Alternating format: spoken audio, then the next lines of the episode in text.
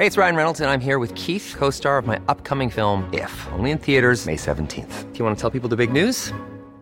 All right, I'll do it. Sign up now and you'll get unlimited for $15 a month in six months of Paramount Plus Essential Plan on us. Mintmobile.com slash switch. Upfront payment of $45 equivalent to $15 per month. Unlimited over 40 gigabytes per month. Face lower speeds. Videos at 480p. Active Mint customers by 531.24 get six months of Paramount Plus Essential Plan. Auto renews after six months. Offer ends May 31st, 2024. Separate Paramount Plus registration required. Terms and conditions apply if rated PG.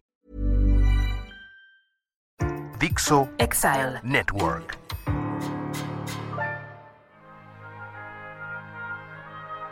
Ah, los hermanos. Son esos amigos que no tuvimos que escoger y que estarán presentes en nuestras vidas. Mamá, tú no viste que me llegó primero. Mamá no me quiere regalar de su chocolate. Mamá, ¿por qué tengo que pagar yo todo y ella nunca paga nada? Ay, mamá, ¿por qué siempre lo dejas ir a todas las fiestas y llegar a la hora que sea y yo tengo que llegar temprano? Para siempre. Los Kaisercitos. Hola, ¿cómo estás? Yo muy bien. Es un gusto siempre estar aquí contigo. Sí, va, en este Como si no hubiéramos convivido ya lo suficiente. y además que me pichaste un café por primera vez en la vida. Además, qué pena pedir. Me da un flat white de soya con Splenda. Qué vergüenza. O sea, sí tuve que decirle a la señorita, le juro que esa madre no es. Que no es para mí. Y te digo algo, está suculento, te lo agradezco. Sé que no lo hiciste por buena onda. Sé que lo hiciste simplemente para que hoy mis neuronas se conecten una con la Me dice, no otra". traigo, no he desayunado nada, no he tomado café, no y ya sabemos que no se conectan las neuronas y ya eso sucede. Oye, fíjate que traigo una, refle- una reflexión ¿Una reflexión? en esta mañana. Aviéntala. Y el tema es el siguiente. Trata de no hacer pausas como las del peje. No. Porque si no, pobre Pedro. ¿Puedes dejar de hablar de política, por el amor de Dios, un ratito en esta vida? La rivalidad, Habla fluido. a la rivalidad entre hermanos. ¿Esa es la reflexión de hoy? Esa es la reflexión el tema de hoy? Sí, que me llevó a entender, pues, qué nos trae aquí hoy, ¿no? O sea, ¿por qué carambas ahora sí podemos estar sentados frente a frente, sí sacándonos los ojos, pero desde una forma muy polite? Y te valió madre la indicación de Pedro. Pedro dijo que tenías que empezar con una anécdota. Por eso, ahí Ah, voy, pues- estoy dando el contexto. pues échala. Espérate, cabrón. Dame mis cinco minutos de popularidad. Vas. Tú los tienes diario. Sales a cada rato en Palacio. No, a ver, yo tengo el recuerdo más tremendísimo de cómo te apropiabas de la televisión. Ahora resulta. Eras el dueño. Fíjate, pero fíjate, vamos a recordar. Al principio te tenías que levantar a mover los canales, ¿no? Pon, pon el contexto, porque sí, estás viejita. Pues en los 80 teníamos esta tele que tenías que clic, clic. ¿Te acuerdas que cir- daba circulito, no? Ingrid cree que están viendo cómo mueve las manos y cómo. Exacto. Se le olvida que estamos en un podcast. Explica. Pero entonces tú llegabas, te apersonabas del sillón, ponías en el clic clic el canal de tu preferencia y chinga a su madre todos los de alrededor. O sea, y da igual si yo iba con mi mamá, te acusaba 82 veces, era yo llegué primero, yo gané, yo veo lo que quiera y hasta que acabe. Y luego, cuando surge el control, era lo peor. Pleito por el control de la tele, que ya estabas desde tu sillón, era igual inalcanzable. Era un pleito ya que yo decía, ya valí. O sea, A ver, vamos a poner el contexto. Yo quería ver programas culturales, inteligentes, interesantes. Mm, Y la señorita que está aquí enfrente quería ver Señorita Cometa. y quería perderse No. horas en Señorita Cometa. quería ver pues, esta también. caricatura que decías, Gigi. Entonces se encueraba y después ¡tring! Salía ya vestida. ¿No te acuerdas de Gigi? Era una cosa terrible. Salía Ah, pero había- sí, de- exacto, pero sí había, había como un Había un momento erótico. Sí, había entonces todos queríamos ver esa parte en lo que Ahí en la está, que estaba salía- rayado. sí. No, pero siempre era así. Y entonces, como siempre tus intereses han sido sumamente particulares, entonces no había forma de convivir contigo. Te apropiabas de donde estaba la tele, en el cuartito de tele, y no había manera. Sí, eran unos pleitos espectaculares por la tele, por el control, por el sillón. Era un sillón. sillón. Era, era un sillón largo y uno chiquito. Entonces había que acostarse. No, no, corriendo al coche. ¿Te acuerdas que mi papá tenía un Fairmont? ¿Quién agarraba el lugar y dónde lo agarraba? O sea, era una constante pleito, pero rudo. Pero a ver, hay que poner el contexto porque es muy interesante. Sí creo que es un tema que vale la pena entre hermanos. Yo era el consentido. Fui el primer nieto del lado de mi mamá. Y entonces, durante dos años antes de que llegara el intruso este, La. la intruso este, o sea, las navidades eran para mí. O Todo. sea, digamos, casa de la abuela materna de Tita, las navidades eran mías. O Todo. sea, era, todos los tíos me daban un regalo a mí y de repente llega la intruso y a, competir por todo. O sea, a Por todo. Yo no llegué para perder a este mundo. No, no, era una competencia permanente. Permanente. Pero además es un tema como hasta de biología, ¿no? Porque llegó así toda cachetoncita, bonita, cagada. Y entonces ahí empezó la competencia. O sea, Ahí empezó la competencia. ¿de qué es la competencia? O sea, es tan primitivo como Obtener la atención, uno. atención y amor de los papás. Claro, obtener la atención y ver que de alguna forma te chingaste al lado. o sea, sí tiene que ver con yo gané. Yo gané, aunque tú llegaste primero y eres el grande y tienes ya tu lugar conquistado. El chico, o sea, no quiero, o sea, que suenen los violines, pero sí de alguna forma tienes que conquistar un lugar que ya está ocupadísimo. Pues está cagado, porque, o sea, de, lo- de los dos lados hay, hay un motivo, ¿no? O sea, del lado, del lado del grande. Es el- no me quites mi lugar. Sí, no mames. O sea, es- yo llevo trabajando a estas personas durante dos, Dos años. años. Yo era el chistosito. Con la el- mano en la cintura Exacto. llega una que me supera. Yo, yo era el que cantaba, yo era el, el que hacía travesuras y todo el mundo se reía. Y, les- y de repente llega alguien a ocupar Esa eh, ese espacio, esa atención, la mirada de los papás. ¿Cómo se vive internamente? Tú que eres la que le sabe a estos pedos No, de... no, tampoco tanto, pero yo creo que sí tiene que ver. A ver, uno es cómo los adultos de alrededor reaccionan ante la atención que jala uno u otro. Desde ahí es el punto de partida, porque ambos están buscando esa atención. Se están buscando el pélame porque hago reír, o pélame porque hago que regañen al otro, o pélame porque hago que castiguen al otro. Tú eras experta en eso. o sea, era experta Ay, pero en... te lo ganabas. O sea. A ver, ahorita no, vamos a hablar no, de esa parte, pero. Era, era O experta. sea, cuando la gente a mí me dice, o sea, es que porque eres una cabrona, y yo, güey, o sea, no hay manera de que yo pudiese se- ser una mujer dócil. Pero a ver, también es una época muy cagada, porque, a ver, yo nací en el 75, Ingrid en el 72. Finalmente En se el- ha comprobado quién es el mayor. Solito cayó Eli. No, no- no sabe de matemáticas. Solito. Y fue en el colegio alemán. Ella nació en el 72, yo en el 75. Max. A ver, nacimos en los 70s y era una época todavía de muchos roles, ¿no? Y yo me acuerdo el nacimiento de la hermanita era tú eres el hombre y tienes que cuidar a tu hermanita, ¿no? O sea, era desde ahí como que empezaba esta parte de Pero te lo tomaste muy en serio. Pues sí, güey, porque te lo decían te lo decían en serio, o sea, no era choro, te decían en serio, tenías que tienes que cuidar a tu hermanita. Y a mí me caga. Tener un mini gendarmito al lado de mí, orientándome en la vida. Exacto. O sea, yo el güey que no sabía nada de nada, había, o este sea, sujeto diciéndome qué tengo que hacer, qué tengo que decir. cómo Pero es una carga complicada, o sea, es una carga difícil porque desde el principio la madre de estos dos me puso le- el encargo. Es tu, tú eres el niño de la casa, Y- y es no tu te- hermanita. Y no te salió una hermanita la- facilita que No cuidar. Era hasta desde el espacio físico, porque a pesar de que hoy me acuerdo de nuestra casa de los robles como una casa gigantesca, ahorita platicábamos antes de empezar que las veces que he regresado a ese lugar, la casa era casi diminuta, o sea, era una Pues sí, casa es- chiquitita. Siempre desde niño lo ves así. Pero a ver, la rivalidad también empieza a surgir porque de alguna forma tu hermano es tu punto de comparación.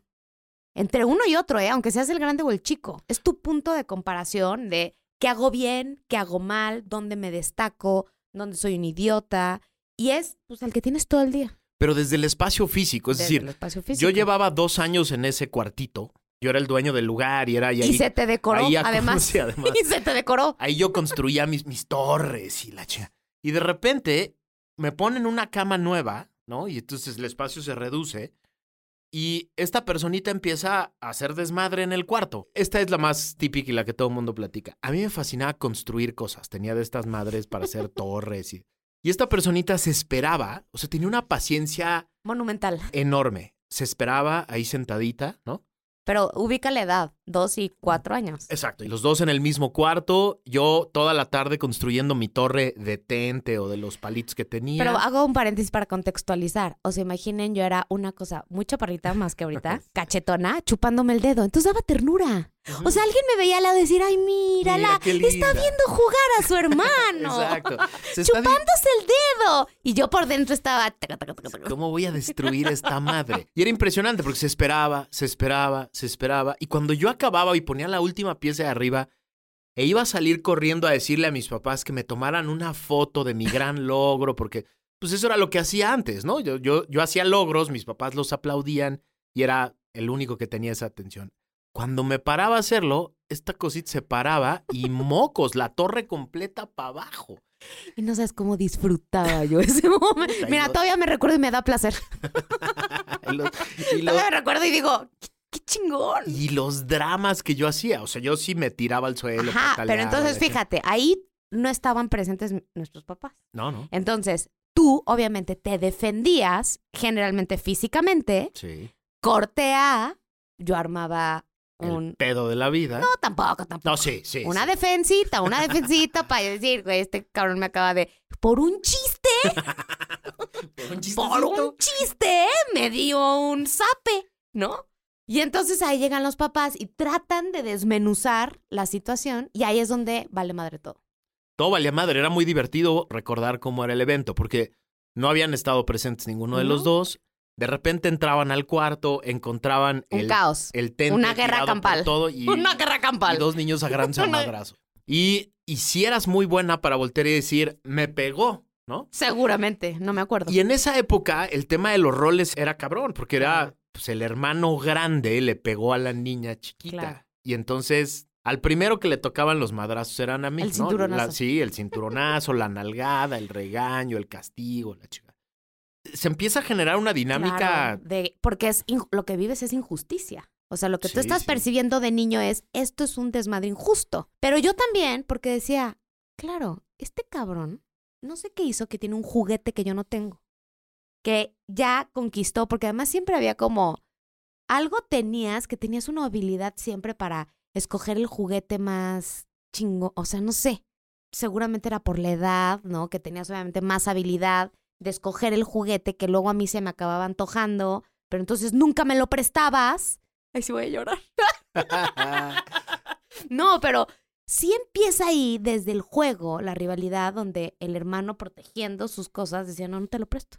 Pero además era muy divertido porque cada quien va agarrando sus estrategias de competencia por la atención Claro. y el amor de los papás. Yo rápido encontré que a los dos les encantaba que yo fuera bueno en la escuela y bien en, el deporte, y en el deporte, y nunca diste lata. No, sí daba un chingo de lata, pero por otras cosas. Pero les encantaba que yo fuera el niño bien portado. Comías lo que fuera. El- exacto. Y esa era la estrategia para yo jalar la marca. Y tu estrategia era... Soy, Armarla de jamón. No, y eras muy cagada. O sea, eras divertida, tenías ese cachetito así cagado. Y, Que todavía lo tengo, fíjate. Todavía lo tengo. Si quieres me lo puedes pellizcar. Fíjate qué bonito. o sea, está padre acordarse de cómo somos los humanos de chiquitos. O sea, sin tener la menor idea de la vida, vas agarrando las estrategias que necesitas para ir compitiendo por el espacio, para ir compitiendo por la tele, para ir compitiendo por el amor de los papás, etcétera. Ahora sí se empieza a generar un coraje tremendo. No es gratis que durante tantos años nos caíamos tan mal. Y yo tengo el recuerdo grabadísimo cuando esta situación se empezó a, pues como a tejer diferente, fue cuando estabas haciendo tu maestría del otro lado del charco. Íbamos caminando, eran las 3 de la tarde, pero ya estaba oscuro, pero estaba lloviendo, porque estábamos en Londres. Nos metimos a un lugar de comida rápida de esa hamburguesa asquerosa, horrible atrás. Te sentaste enfrente de mí y me dijiste, ¿por qué te cago la madre? Y dije, así fue, ¿no te acuerdas? No me acuerdo de eso. Y entonces dije, ah, estás abriendo la cajita de Pandora. y como estábamos solos del otro lado del mundo, tu esposa estaba trabajando, o sea, no había nada alrededor. O sea, lo tengo grabado como el antes y después. Tú no te acuerdas. Fíjate que no me acuerdo de esa parte. Yo sí, o sea, lo tengo grabadísimo y eso que tengo muy mala memoria. Y entonces eso me dio oportunidad que tú bajaste finalmente la espada y empezamos a tener una conversación de como ahorita, ahorita ya nos reímos. Sí, sí, sí. Nos reímos, pero en aquel entonces No, no era chistoso. Yo no me acuerdo que fuera No. cagado. O sea, era, era no una, la pasábamos muy mal. era una rivalidad permanente y era a ver cómo me la chingo hoy, a Todo ver cómo, a ver cómo le hago, a ver cómo gano yo atención de mis papás y cómo hago que ella pierda, cómo hago que se den no, cuenta. y sabes yo que veía cómo es cómo logro que finalmente algún día la castiguen como a mí me Exacto. Porque es muy cagado. O sea, cuando eres dos y de sexos opuestos y muy pegados en edades, No, cálmate, cálmate, me llevas tres. O sea, no te Menos no quieras hablar por convivir. pero a ver, éramos dos hijos únicos. Eran tantos los pedos de vivir en el mismo cuarto. Sí, nos tuvieron que separar. O sea, mi papá renunció a su cuarto de tele, literal. Para era, hacer tele. Era su sacrosanto cuarto de tele, era donde el güey llegaba y era como su cueva y era donde Sí, llegaba sí, del trabajo y decía, ching su madre todo y voy a ver la tele. ¿Qué tan cabrón debió haber estado la madriza entre los dos niñitos que decidió renunciar a su cuarto de tele Sí, claro. para mandarme a mí ahí a vivir, ¿no? Este, Porque era imposible. era imposible. Pero además pasó de nivel, porque cuando tú empezaste a nadar y te empezaste a poner mamado y yo bailaba ballet, me empecé a dar cuenta que no había forma de yo defenderme físicamente. Sí, no, no. Ya, Y ya- entonces desarrollé la habilidad no, pero de la, de la lengua, a ver, el de tema, la lengua española. el tema de la defensa física se acabó muy rápido porque sí, sí. desde muy chiquito a mí me dijeron, tocas a tu hermana físicamente y santo pedo que se te Oye, arma". pero fíjate, qué coraje nos teníamos, Max. Voy a hacer otra anécdota que la voy a juntar rápidamente. Estábamos los dos, que mi mamá, estábamos muy chiquitos, nos ponía una tina y me empezaste a molestar. Porque también eras muy jodón, cabrón. O sea, No mames, no te pongas ahorita Estoy de viendo mi dedo, santo. estoy viendo mi dedo. muy jodón. Muy. Muy. Reconócelo. Di aquí abiertamente. Yo, Max, Yo, Max, me reconozco un ser humano un ser que no deja de joder a, a mi hermanita. No, Bueno. a, a la gente en general. Y entonces, con esa furia, estábamos ahí jugando los patitos, este, el champú, las burbujas, unos tres, seis años, yo creo, no sé, no me acuerdo, muy chiquitos. Sí, sí, sí. Y en eso algo me empezaste a chingar y dije, ahora sí este me la va a pagar. Que agarro tu mano, agarro el dedo y con esta furia que me caracteriza, No mames. le hago una mordida y en eso digo, en la madre le acabo de morder un cacho de dedo. Literal, escupió un cachito de dedo. O sea, no, no estamos choreando. así, así. Escupió un cachito de dedo, la tina se llenó de, de sangre. Yo salí por patas y dije, yo de aquí tengo que Sí. huir. De ese tamaño era la rivalidad. Pero es muy cagado porque poco a poco se empezó a convertir en un tema. O Pues sea, sí, si el- te arranco un dedo o un cacho de dedo, pues ¿qué ibas a esperar que me ibas a amar? Pero era muy cagado. O sea, mi mamá vivía en la angustia permanente de solo son dos. Este choro de solo son dos cuando sean grandes. ¿Qué va a ser de ser de ustedes? ustedes? Y la cha- No, pero ¿qué tal que ahora que nos llevamos bien? Llora. Lloro también, lloro también. Es- Llora de, es que tanto le pedí a Dios y a la Virgen. Exacto. Es una cosa muy cagada. Pero sí, sí me acuerdo como este tema de la competencia permanente por todo, pero no divertido. O sea, no, Sí, yo no, no, me acuerdo no, de esto como Ahora, divertido. Lo que dice la ciencia, los estudios, no somos un par de seres anormales, No. ¿no? Creo. Esto sucede en todas las familias donde hay más de uno. Y encontré aquí un artículo, la verdad que me pareció interesante, porque creo que nos puede ayudar a entender esto. Y fíjate, te voy a dar este dato que me gustó, que tiene que ver con que en una encuesta de adultos en Reino Unido, en el marco de una promoción para un programa, mostró que más de la mitad de los consultados entre hermanos todavía siente que está compitiendo. O sea, imagínate más de la mitad. El 51% de estos adultos dice tener una relación competitiva con sus hermanos que perdura en el tiempo. Bueno, tú y yo lo hemos visto con nuestros tíos. Hoy sientes que- que, ¡Ah, cero! es muy cagado, ¿no? Porque en el momento en que nos hicimos Es que amigos. esto también dice el artículo. Que con el tiempo, fíjate, hay dos factores que pueden lograr hacer que se desvanezca la rivalidad. Uno, que dejas de convivir físicamente en el mismo lugar, ¿no? Sí, el espacio físico es muy de Co- competencia Entonces, primitiva. No es que tú y yo seamos hoy dos seres maduros, No. aunque hemos pagado millones en terapia, pero sí el espacio físico ya de entrada ayuda. O Sí, sea, sí. tú estás en un lado, tú estás- ya no estás conviviendo con eso. Dos, que sí cuando cada uno empieza a agarrar, que también lo dice el artículo, su propia personalidad, la diferencia, en lugar de convertirse en un punto de choque, se empieza a convertir en algo de, ah, ya no tengo por qué competir con él. Que por ejemplo a mí me ayudó cuando yo mandé a volar a mis papás con la natación y les dije, se acabó. Yo odio la natación, no me gusta nadar, yo lo que quiero es bailar. Esos caminos ya diferentes. Pasaron dos cosas. De pronto empezamos cada quien a agarrar actividades propias Sí, que no implicaban comparación, sí, pero también nos cambiamos de casa. Cuando estábamos Claro, en, el- más o sea, en la pubertad, sí. cuando se podía haber puesto más cabrón, nos cambiamos de casa a una casa mucho más grande. Los cuartos estaban muy separados.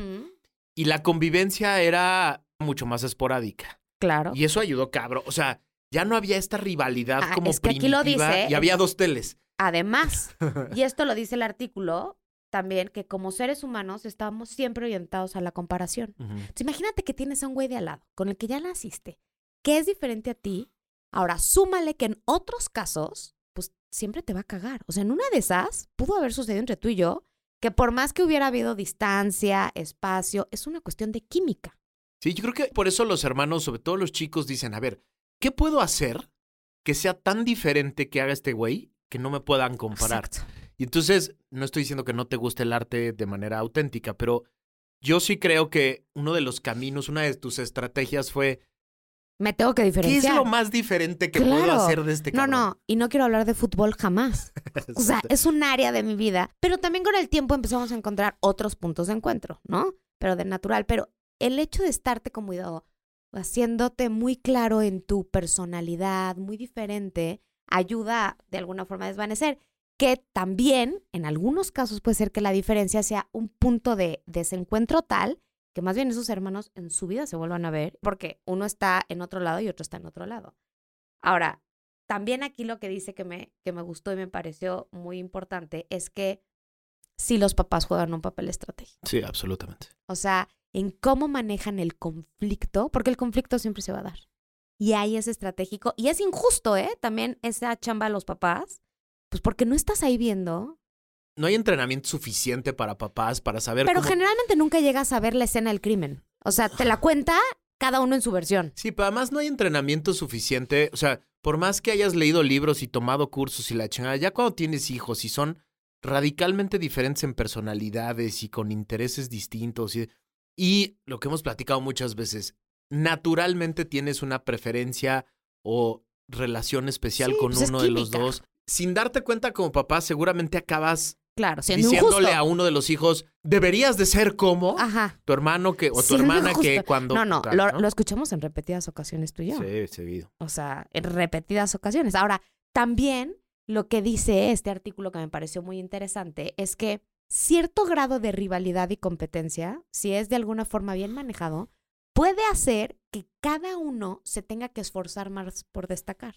Entonces, ayuda como al desarrollo humano y ayuda a que cada vez te vuelvas más fregón en lo tuyo, ¿no? Y supongo que también ayuda a aprender que en el mundo pues no estás solo, cabrón. O sea, tienes que aprender a compartir cuarto, compartir tele, compartir comida. Exacto. Y pues tienes que aprender a generar estrategias para cuidar lo tuyo y, y aprender a convivir con alguien que piensa diferente. Y lo decía mi papá, eh, los, los hermanos son un regalo, ¿no? Que no entendíamos. Puta, yo decía, yo decía, no chingada, ma, este chingón güey. Este es mi regalo, regalazo. Al final sí, o sea, al final sí es un regalo el, el poder convivirlo. Nada más rápido digo algo de lo que acabas de decir. El artículo también dice que justo la convivencia entre hermanos a lo que ayuda es aprender a la resolución de problemas y conflictos. O sea, porque es con el primer ser humano con el que te tienes que agarrar a trancazos. Entonces sí, como un vínculo resuelve un conflicto sobre un tema. Pues generalmente uno acaba cediendo o acabas llegando a negociaciones o acabas, bueno, ¿no? Tú el control ahora y ahora esto. Y yo creo que también hoy como adultos la distancia nos hizo como entender, decir, yo hoy sé de Max sus límites. Perfecto. Y yo sé que si aprieto tal o cual botón, Ujú. lo enciendo.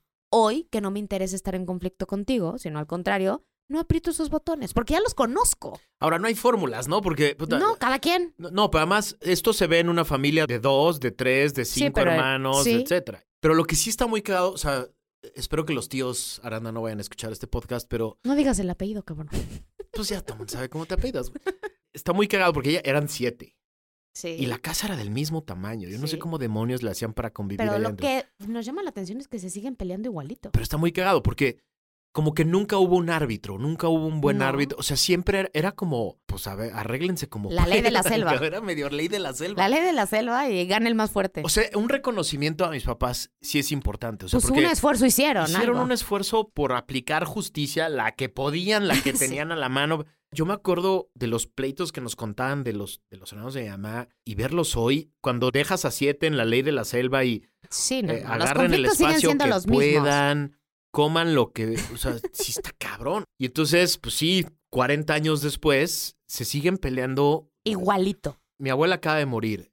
Mi abuelo murió hace casi 20 años, pero era muy cagado verlos pelear todavía por el aprecio de ambos y por el Igualito. reconocimiento de ambos y ya de adultos. Ahora, eso no sé si a ti, pero a mí sí me dio un yo como ellos, no me quiero llevar jamás con mi hermano. sí, no. La sí, neta, sí, a mí sí. Que bien, que se pelearon, porque me obligó a yo no querer tener ese vínculo. Porque además. Dije, sí ¡qué te- hueva! Sí. No me voy a estar peleando con mi hermano a ro- morderle el cacho del dedo o a pelearme por el control de la tele como lo hacía a mis cinco. Una recomendación, yo me atrevo a darles. No eduques, cabrón. Espérate, chinga. Yo no soy experto ni en edu- ni en relaciones familiares ni nada. Es nada más una recomendación de cuates que les quiero dar como final de este podcast. Si ya son adultos y tienen hermanos y quieren un buen amigo, busquen a su hermano. O sea, si no tienen una buena relación con su hermana o hermano, porque traen pedos del pasado y que si la mamá me prefería a mí o lo prefería a él, o- arréglenlos, porque es una amistad bien chingona, porque ya no tienes que ocuparte de toda la parte normal de una relación de amistad que es conocerlo, ver qué le gusta. Ya sabes, aquí ya, ya, ya la historia está completa. Y entonces nada más es como echar el pasado al pasado y pues empezar a echar desmadre y empezar a tener No, y proyectos otra conjuntos. conclusión es que cuando llega un momento en el que a mí o a ti te empezó a valer de alguna forma, bueno, sobre todo creo que a mí, el me da igual lo que opinen mis papás de mí. Sí. O sea, me da igual. Por eso digo, o sea, si en el mo- Alguien tiene que empezar a decirle, a mí ya me valen madres si mis papás opinan de mí lo que opi-". y después con un trabajo terapéutico que por cierto todo el mundo tendría que ir a terapia. Este, pues llega un momento donde ya es me valen madres. Y está muy chido, neta se los recomiendo. O sea, si tienen una hermana o un hermano y no tienen una buena relación por pendejadas del pasado, porque neta, revísenlas. Son pendejadas. Supongo que hay dramas familiares muy complejos, pero la gran mayoría de las veces son pendejadas que se fueron acumulando y nunca se hablaron y la chica. Si deciden echarlas a la basura y se sientan con su hermana o su hermano y se mientan la madre y se perdonan, no saben qué chingona relación se puede Voy, hacer. voy a llorar. Sí, yo también. Ah, Estoy a punto de chillar. No, pero sí está increíble, pero creo que este punto de partida, ahora también, ah, ya, aun cuando te llevas bien, ya de adulto, siempre hay que tener cuidado de la rivalidad, porque por ejemplo tú y yo que viajamos mucho con las familias, con todo, los dos ya sabemos que si yo te veo de malas o tú me ves de malas, mejor cada uno, Sí, sí. tú te sí. vas a hacer ejercicio, yo me voy a echar un cigarrito, ta, ta, ta, porque digo, ¿para qué? Me doy la media vuelta y ya, se baja, porque sí nos jode, o sea, lo que sí no ha cambiado, Mats, Mats, escúchame bien, es como nos jodemos. Permanentemente. Pero ahora nos reímos. Pero ya, pero es lo que te decía. Ya nos jodemos sin la carga del pasado de. Sí, este güey me quiere chingar. Exacto. Y eso se vuelve muy divertido. O sea, cuando te quitas esa pinche carga del pasado y te quitas la, la necesidad de caerle bien a los papás y de. Y puta, se siente, se siente bien chido. Además, yo llegué a la conclusión de que yo les caigo bien. No tengo que hacer nada.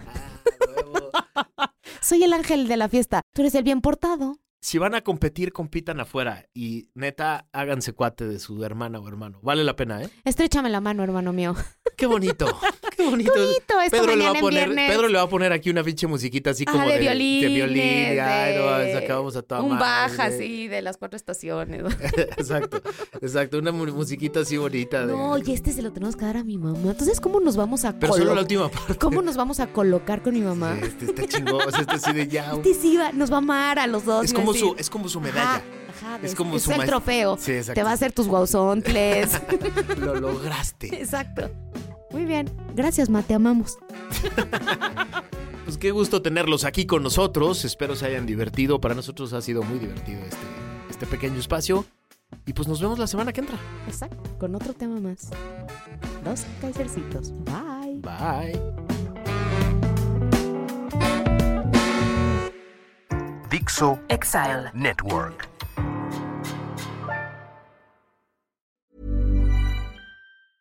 Even when we're on a budget, we still deserve nice things. Quince is a place to scoop up stunning high-end goods for 50 to 80% less than similar brands. They have buttery soft cashmere sweaters starting at $50, luxurious Italian leather bags, and so much more. Plus, Quince only works with factories that use safe, ethical, and responsible manufacturing. Get the high-end goods you'll love without the high price tag with Quince. Go to quince.com/style for free shipping and 365 day returns.